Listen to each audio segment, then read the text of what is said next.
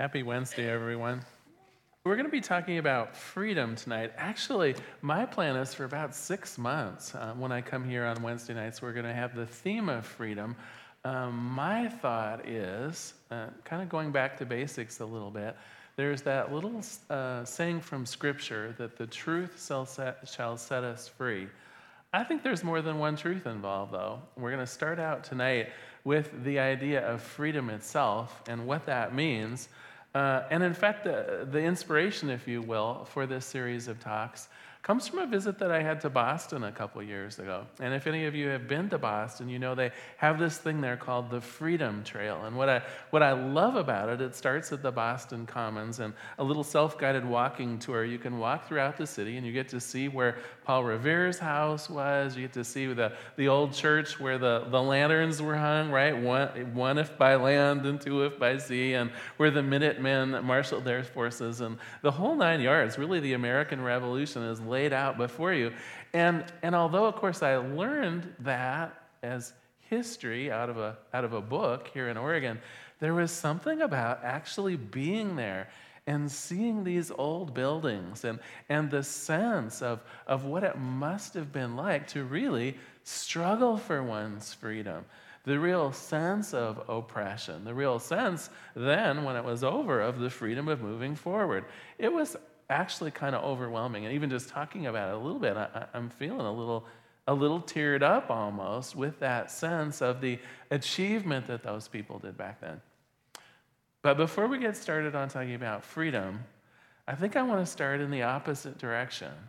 Will you bear with me for a moment if we talk about the opposite of freedom. Because I think we've all been there. I think we've all experienced that sense of being bound up into something, whether, whether it's a job that we really didn't care for, but yet nonetheless felt, no, I, I must continue, I must show up every day. That's what's you know, paying the rent, that's what's bringing the, my family the money that it needs. Or, or whether we were trapped in an unwanted relationship, maybe with a, an abusive spouse or someone that was drinking all the time. Or, or simply a, maybe a friendship that was starting to get old and tired, where you were feeling like you were going through the motions and really not even liking this person anymore. And yet you felt out of some kind of obligation, some kind of bondage, if you will, that, that this is what I must do. This is how I must behave. Some of you maybe have noticed that the, the world itself wants to chain us up a little bit, telling us how we should look, where we should live, how much money we should make, what kind of cars we should drive. Isn't there a little bit of pressure that you feel when you're out even shopping to get the best kinds of things or, or, or what's in fashion right now? I was noticing not too long ago that the Pantone Corporation has a color for this year, right? Do you know what your color is for this year? And have you bought your clothes in the right color yet for 2015?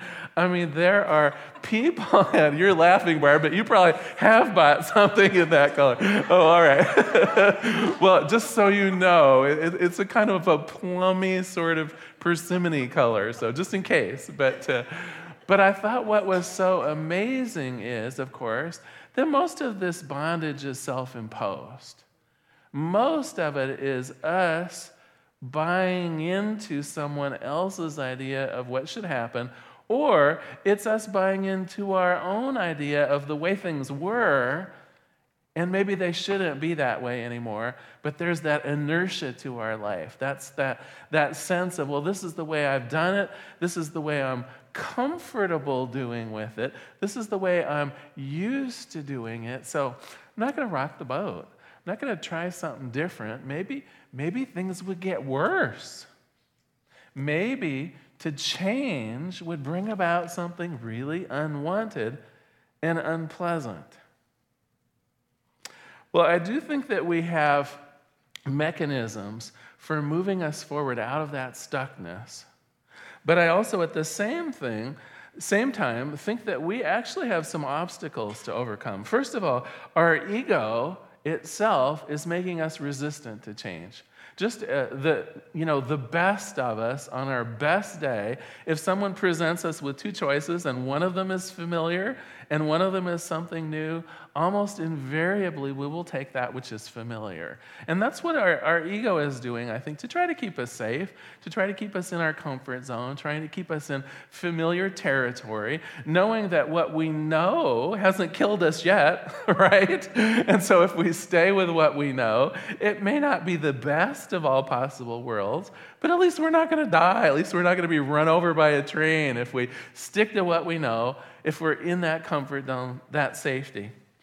And so that ego, I think, keeps us within a range of incomes, within a range of lifestyles, of educational possibilities, of what, we, what jobs we might apply for and what jobs we'd feel uncomfortable applying for.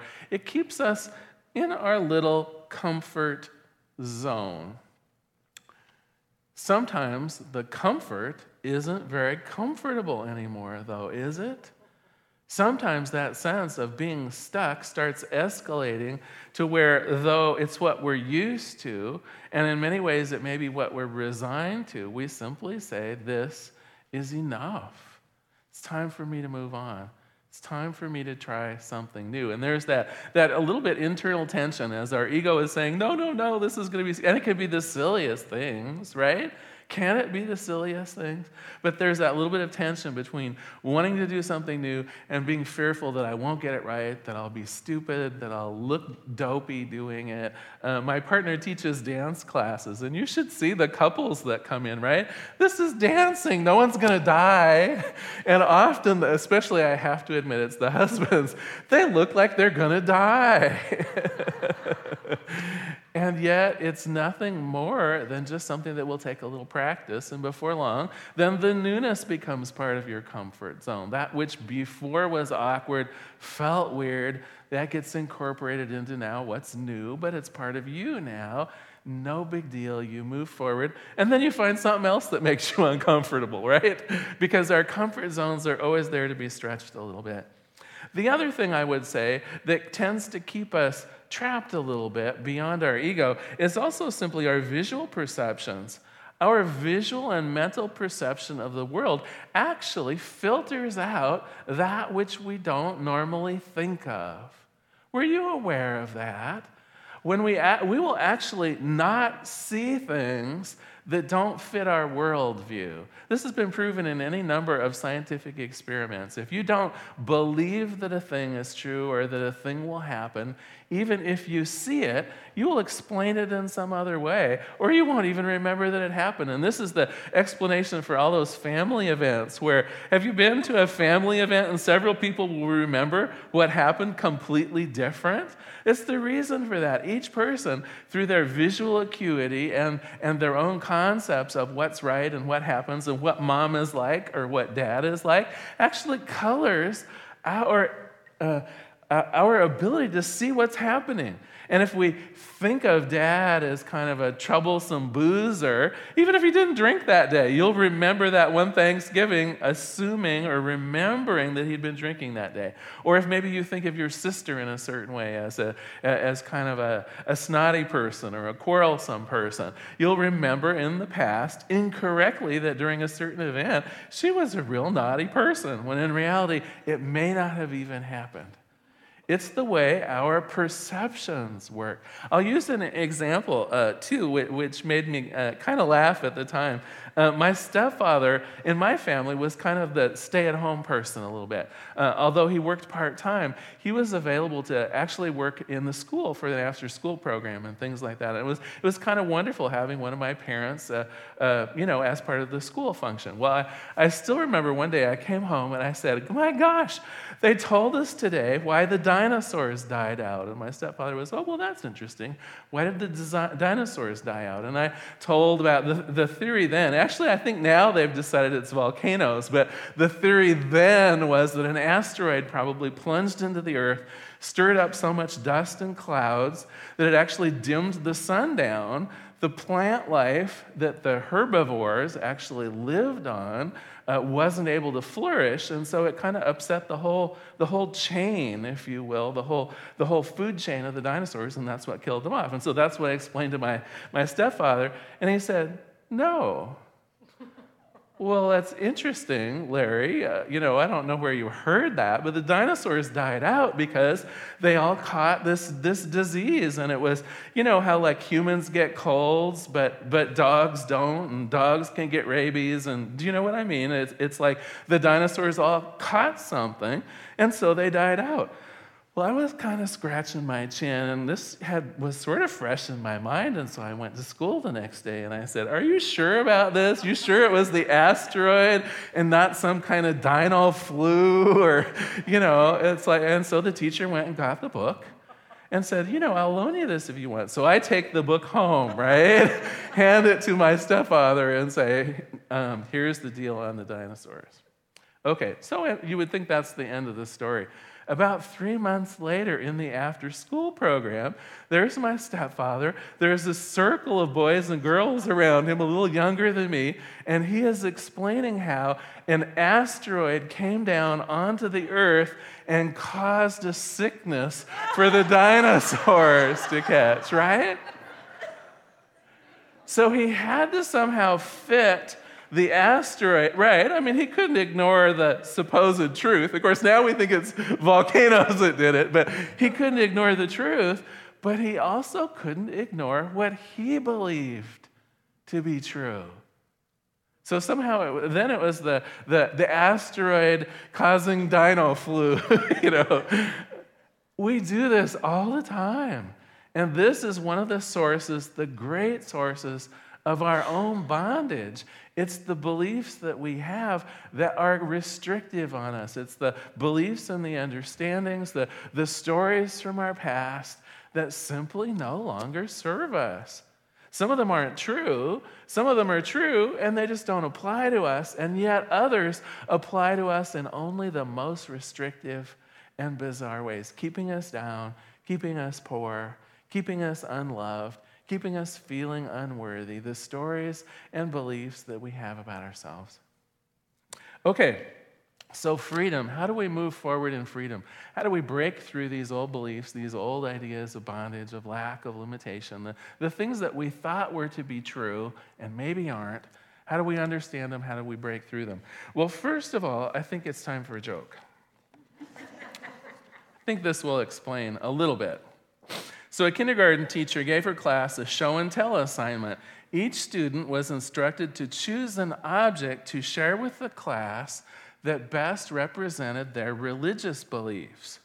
Well, the first student got up in front of the class and said, My name is Benjamin, I'm Jewish, and this is a Star of David. And he started explaining a little bit about the Star of David and its meaning in Jewish theology. The second student got up in front of the class and said, My name is Mary. I'm a Catholic, and this is a rosary. And she explained a little bit about the number of the beads and how you would use it when you were praying and, and, and sort of the meaning of, of reciting the rosary. Well, the st- third student got up in front of the class and said, My name is Tommy. I go to the Center for Spiritual Living, and this is my casserole. and it began explaining how potlucks worked.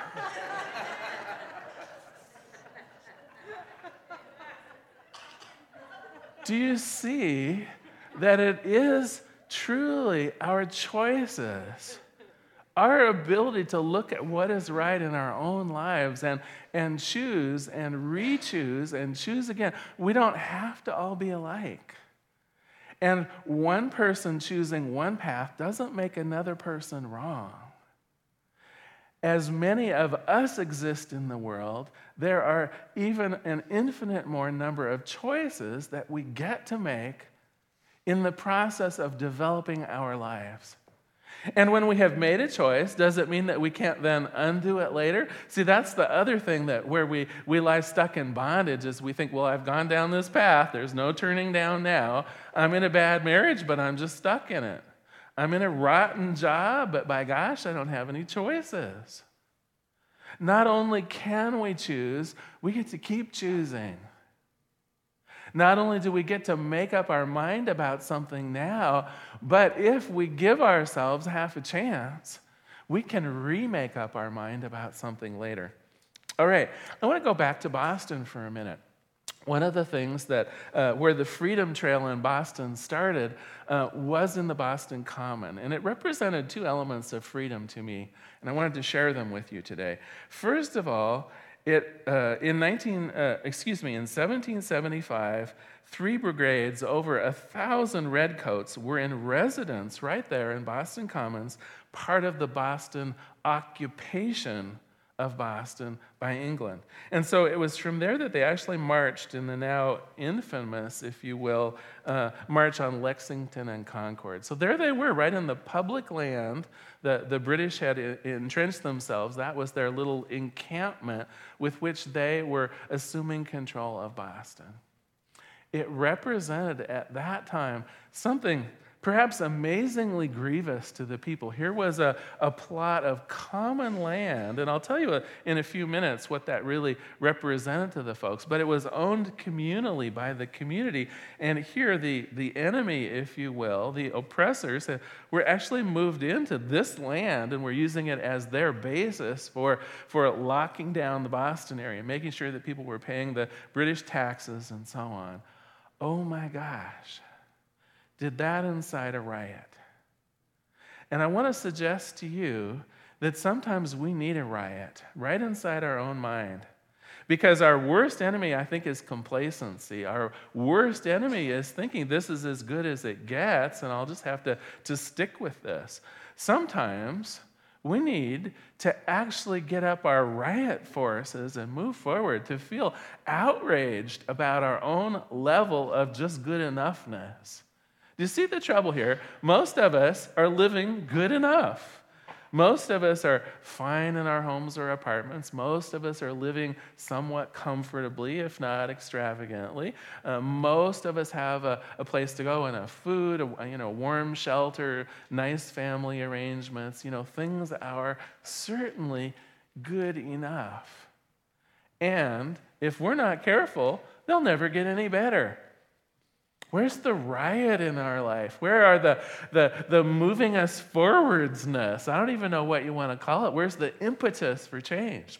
Sometimes we have to create it on our own.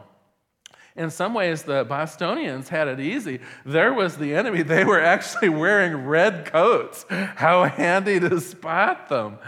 What are the red coats in your life? Where are the places in your own life right now that you are holding yourself hostage? Is it in your job? Is it a relationship that should be over? Is it a, a family dynamics with children or grandchildren that's really just untenable?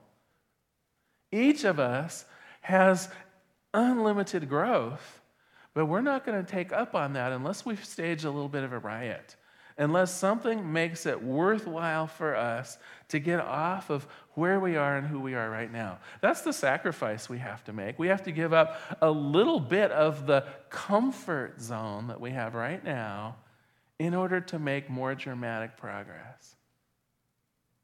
The other thing that Boston Commons reminds me of in terms of freedom is the source of it. In 1634, a large group of Bostonians each paid six shillings to communally purchase Boston Common.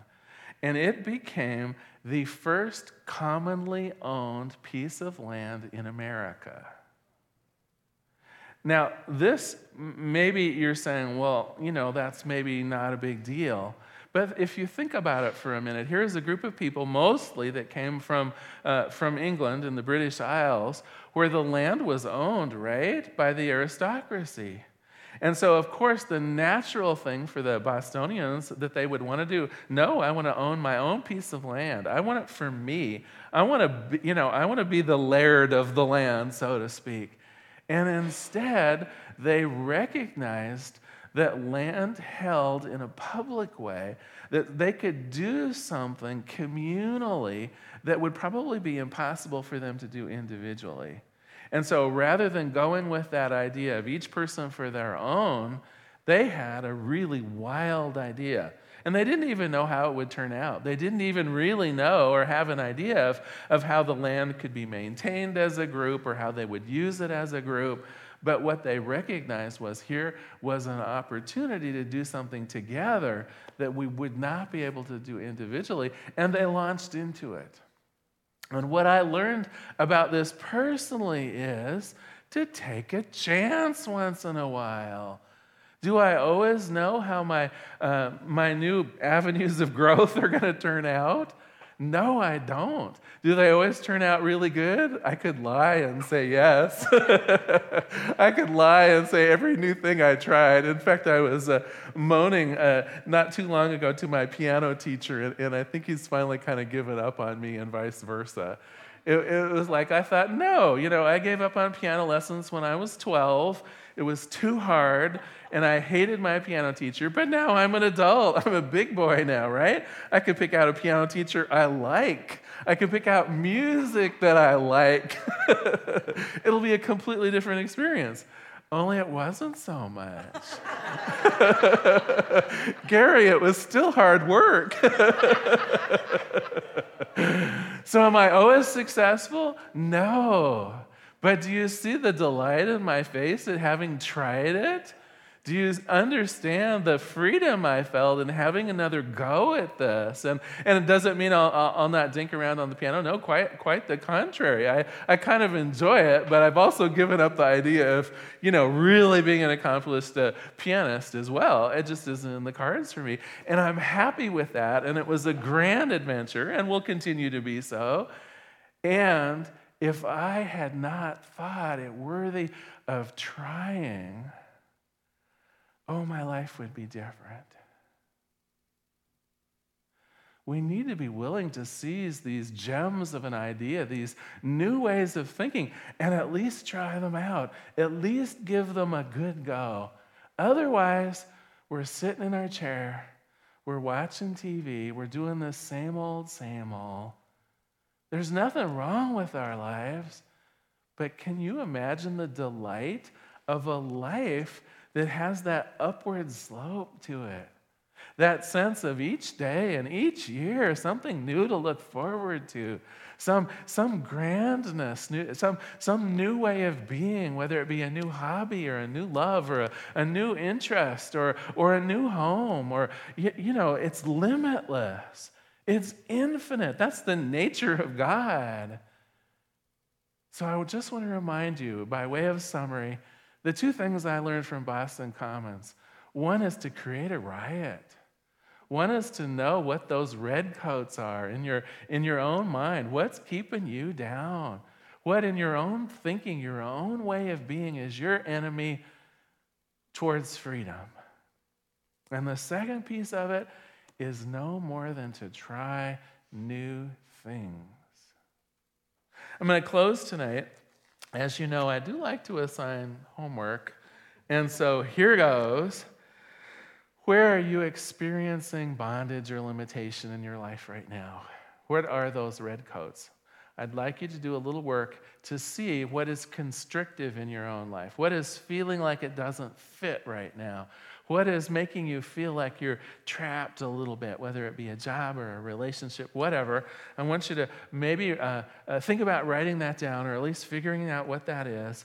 And then I'd like you to do some honest to goodness, uh, open hearted brainstorming around it. What new ideas exist? And be fearless, knowing that you can choose and you can choose again if you have to, and you can choose differently a third time that the choices in life are limitless. And sometimes you'll make a good choice right off the bat, and sometimes not so much, and it's okay. So that's your homework. What are your own red coats? And what are some of the wild ideas that you might want to try to make that, that next movement in your life onto that up ramp towards greater love, greater freedom, greater joy, greater abundance? I'm going to close tonight with a, a quote from Ernest Holmes on freedom and a prayer. This is what he says about freedom, it's from the Science of Mind textbook. Freedom of will means the ability to do, to say, and to think as one wishes, truly to express life as one personally desires. The divine plan, it's one of freedom. Bondage is not God ordained. Freedom is the birthright of every living soul. We can intuitively feel this, and the truth points to freedom under the use of God's creative law. Let us pray. There is one power, one presence, one life, one goodness. There is that one thing that I call God, and what I know about God is that it is present now, it is present during the American Revolution, it's present in stories of dinosaurs, it's present in the truth of our own freedom and occasionally our own bondage. God is present everywhere and everything. I know that means me. I know that means that I in, inherit the qualities of God, including freedom, and that truly, through my own thinking, co creating with God, I can experience freedom. And as it is true for me, I know it is true for each person in this room that each person here has that, that grand capability of shaking their own lives up a little bit, of getting beyond that comfort zone into a zone of excellence, putting aside the, the good enough and striving for the miraculous. This is the truth of each person here, and I'm grateful for it. I release this prayer into the activity, into the action of the law itself, knowing that that law simply says yes to, to each of our wild ideas, to each of our, our heart-born hopes, to each of us, God says yes. I'm grateful for this. I let it be. And together we say, and so it is. Thanks so much for being here. Glad you're here on this Wednesday night. Thank you so much.